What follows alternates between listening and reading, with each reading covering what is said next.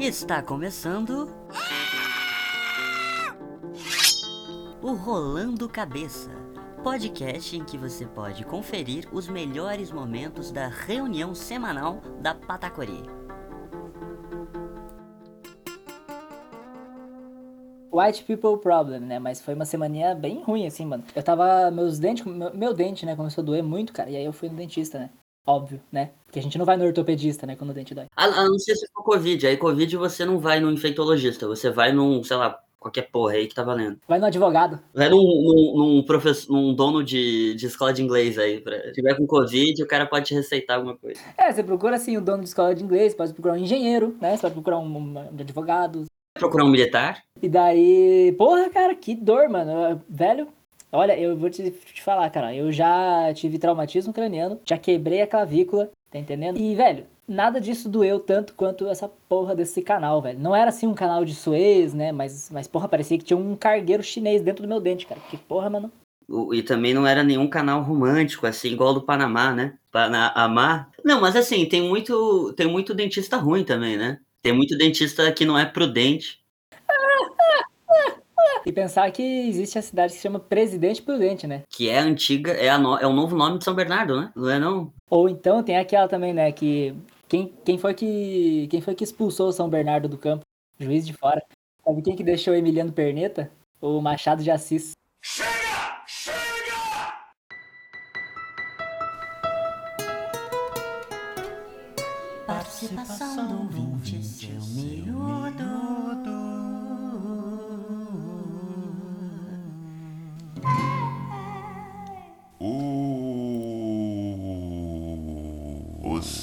Célia. Célia, você viu que morreu meu primo? Célia. É, morreu com Humberto. É, ele não, ele tem esse nome porque o, o pai dele, né, o meu tio, ele era meio irritado, assim, meio zoiarado, como se diz aqui. E aí ele foi registrar o filho, né, o meu primo. Célia, tá ouvindo, Célia? Foi registrar o meu primo, Célia. E o moço do cartório perguntou: Ah, qual que é o nome? Meu, meu tio falou, é Humberto. Aí o, o moço do cartório perguntou: É com H? Meu tio, irritado, respondeu: Não, é com cu. Aí o moço do cartório registrou com Humberto. É, o meu tio era meio, meio zoerado, né? Como se diz aqui. Eu. Tá gravando aqui? É. Queria mandar um, recado aí pro, pros meninos aí que é o seguinte, é, fiquei sabendo aí, entendeu, de um, uma fala aí de um, de um ex-ministro da saúde aí que a gente pode confiar aí, porque é pessoa de bem, pessoa, pessoa correta, pessoa ereta, entendeu? Não tão ereta quanto o senador Cajuru, mas é uma pessoa confiável. Que disse aí que se a gente se contaminar, a gente se cura. Se a gente se contaminar, é mais fácil da gente se curar do que a gente se vacinar. Entendeu? Então é o seguinte, eu queria convidar todo mundo aí para um churrascão aqui na casa aqui Conversei com a Célia, a Célia, não, a Célia que vai ficar trancada no quarto, falou para mim, mas eu vou convidar todo mundo pra gente fazer aquele filezinho, aquela braminha gelada que eu sei que o Tico gosta, Tico vai vir, Tico falou que vem. Então é o seguinte, tá convidado aí dia 27 aí do mês que vem aí, a gente pode marcar aí de vir aqui na minha casa Entendeu? Vamos fazer uma costela de chão aí. Eu queria saber o seguinte dos meninos aí. Queria convidar os dois. Eu queria saber. Vou comprar lá no açougue. Será que 5 kg de linguiça dá pra gente comer?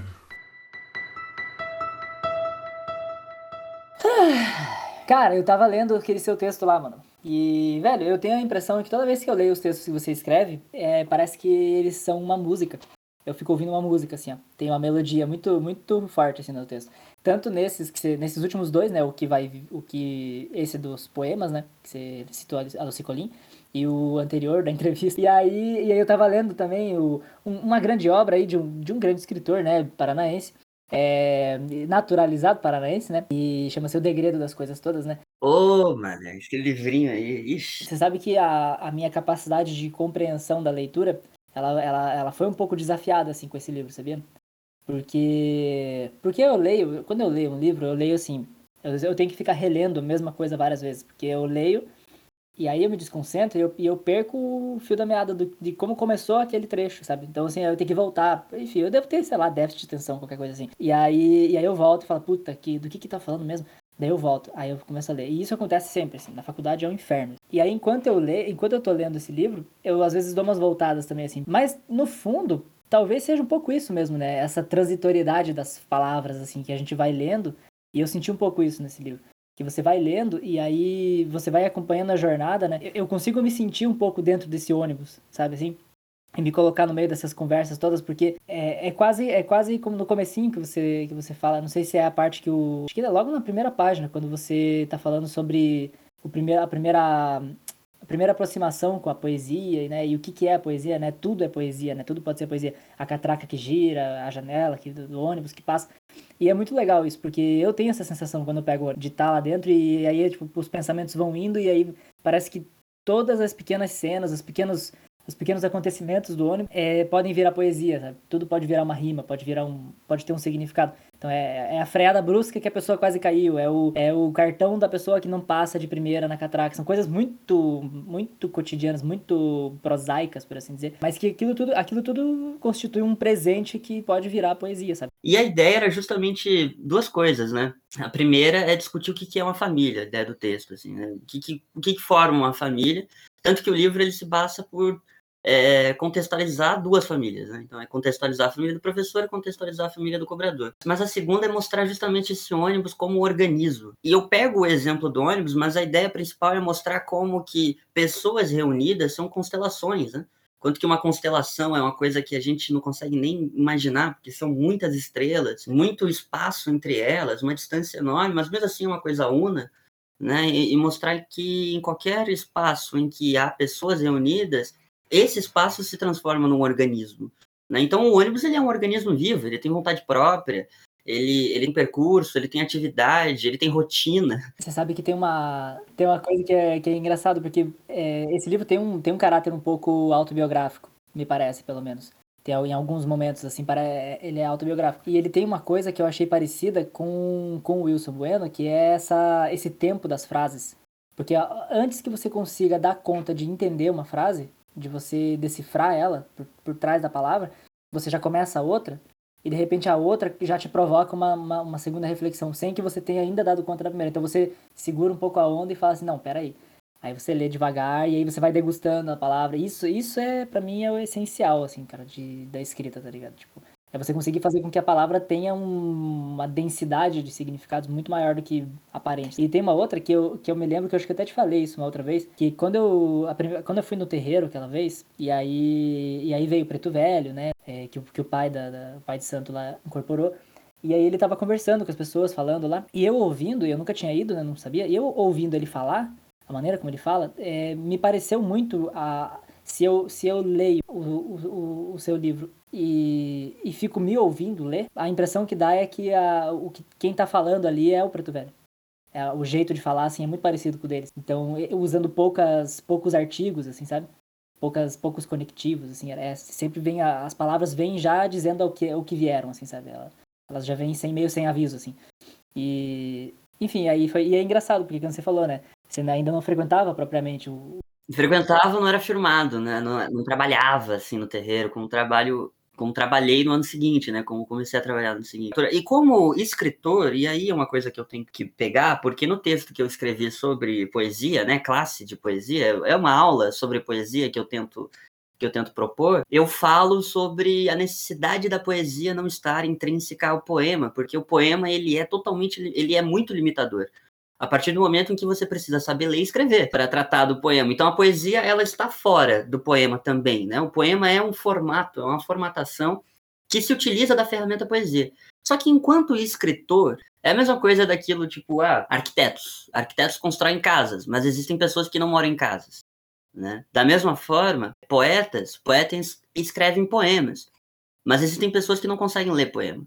Né? Então, eu acho que, que essa, essa necessidade de pegar a poesia e, e, e tirar desse, desse, dessa. pensar a poesia, começar a pensar mais a poesia fora dessas formatações, é, é interessante, no sentido de que a gente precisa entender que a poesia está maior do que todo o papel que nós a inserimos. E aí, bom, o link que eu quero fazer é o seguinte: nesse, nesse livro que eu escrevi, no Degredo, eu eu tento mostrar de uma maneira é, até desconexa. Às vezes eu fico com medo do livro parecer um punhado, um, sabe, de, de, um monte de coisa que eu escrevi e acabei trocando o nome das personagens para parecer que é a mesma história. Mas eu fico com medo disso, mas ao mesmo tempo eu acho interessante porque a ideia é sempre mostrar que existe um pouquinho além. E até um pouco além que a própria escrita não consegue alcançar. Imagina, são personagens que eu criei escrevendo. Então, tipo, eu falo eu, e a, em algum momento eu tento aprofundar um pouquinho, pelo menos, todas as personagens que eu crio. Então eu apresento um cobrador, logo depois eu falo um pouquinho mais sobre ele, eu descrevo uma cena sobre ele e tal. E mesmo assim, mesmo se eu escrever como as pessoas, entre muitas aspas, falam, porque tem muitos trechos do livro que estão muito associados com marcas de oralidade, é, são personagens falando, e, e, ao mesmo tempo um narrador, então cenas é, narradas com uma construção de linguagem ali, entre muitas aspas, mais rebuscada, eu tento ainda mostrar no final do livro, daí, enfim, spoiler, mas eu tento dizer que é, o final do livro é esse, é tipo família, por exemplo, que é uma palavra que a gente fica negando tanta significação para essa palavra, sendo que família seria muito mais do que a própria palavra e qualquer classificação que a gente consegue colocar nela. E assim mesmo a poesia. Então, a ideia é justamente essa, é a gente parar de ficar competindo e limitando tanto significações que já são limitadoras. Então, ficar restringindo poesia no poema, sendo que pensar poesia só com um poema já é limitador, é a mesma forma que você ficar restringindo significações de família, sendo que a palavra família e aquela significação que a gente coloca sobre ela já é limitadora. E as coisas estão muito além daquilo que nós conseguimos compreender. É um resgate da cosmovisão, né? O Krenak falou e eu comecei a refletir. E eu cheguei à conclusão, no texto, né? Que o acauã, ou qualquer pássaro que canta, todo ser vivo compreende o canto daquele pássaro. Né? Porque é um canto que fala todas as línguas. Porque todos os bichos e, e, e, e seres vivos falam uma só língua. Nós que não. Nós que inventamos. A gente pode falar de Babel, a gente pode falar de processos históricos, como, por exemplo, o Marquês de Pombal, que caçou os falantes de Engatu para instituir o português como uma língua oficial do Império. A gente pode pegar vários exemplos ou várias justificações para a língua, né, para a existência de línguas e para a instituição língua. A, a tentativa de pensar a poesia, a tentativa desse livro que eu escrevi do Degredo, tudo isso é, é, essa busca, né? Essa busca por essa, não por essa unidade utópica de que tudo é a mesma coisa, igual, exatamente igual, mas é essa busca de pensar que a gente passa tá, tá tanto tempo tentando justificar que somos diferentes e a gente precisa agora parar para revisar que na verdade somos mais iguais do que pensamos, né? Restringir menos, restringir menos significações. Momento Brega, apresentado por Jussara.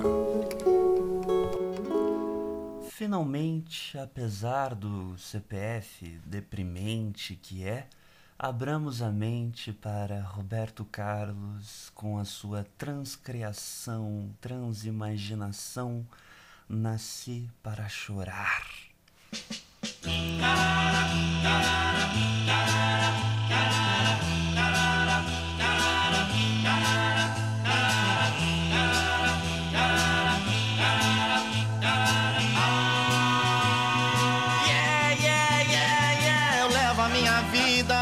Chorando pelo mundo. Talvez até tivesse algum desgosto profundo. Procuro na memória, procuro me lembrar e não encontro. Nasci para chorar, se vejo uma garota sorrindo para mim. E ela me pergunta por que sou tão triste assim. Fico sem resposta, digo adeus e vou embora, pois é hora chorar.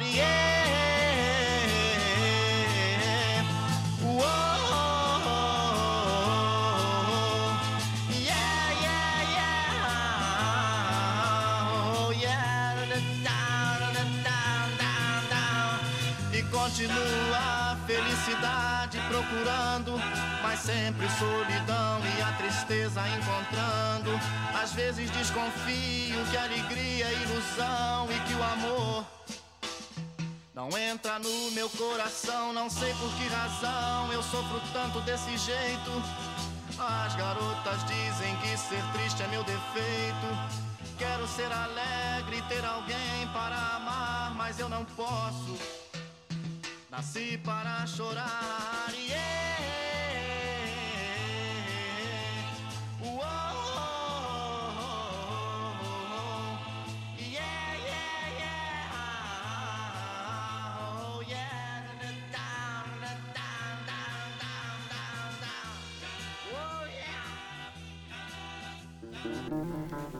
Você acabou de conferir Rolando Cabeça, podcast sobre a reunião semanal da Patacori.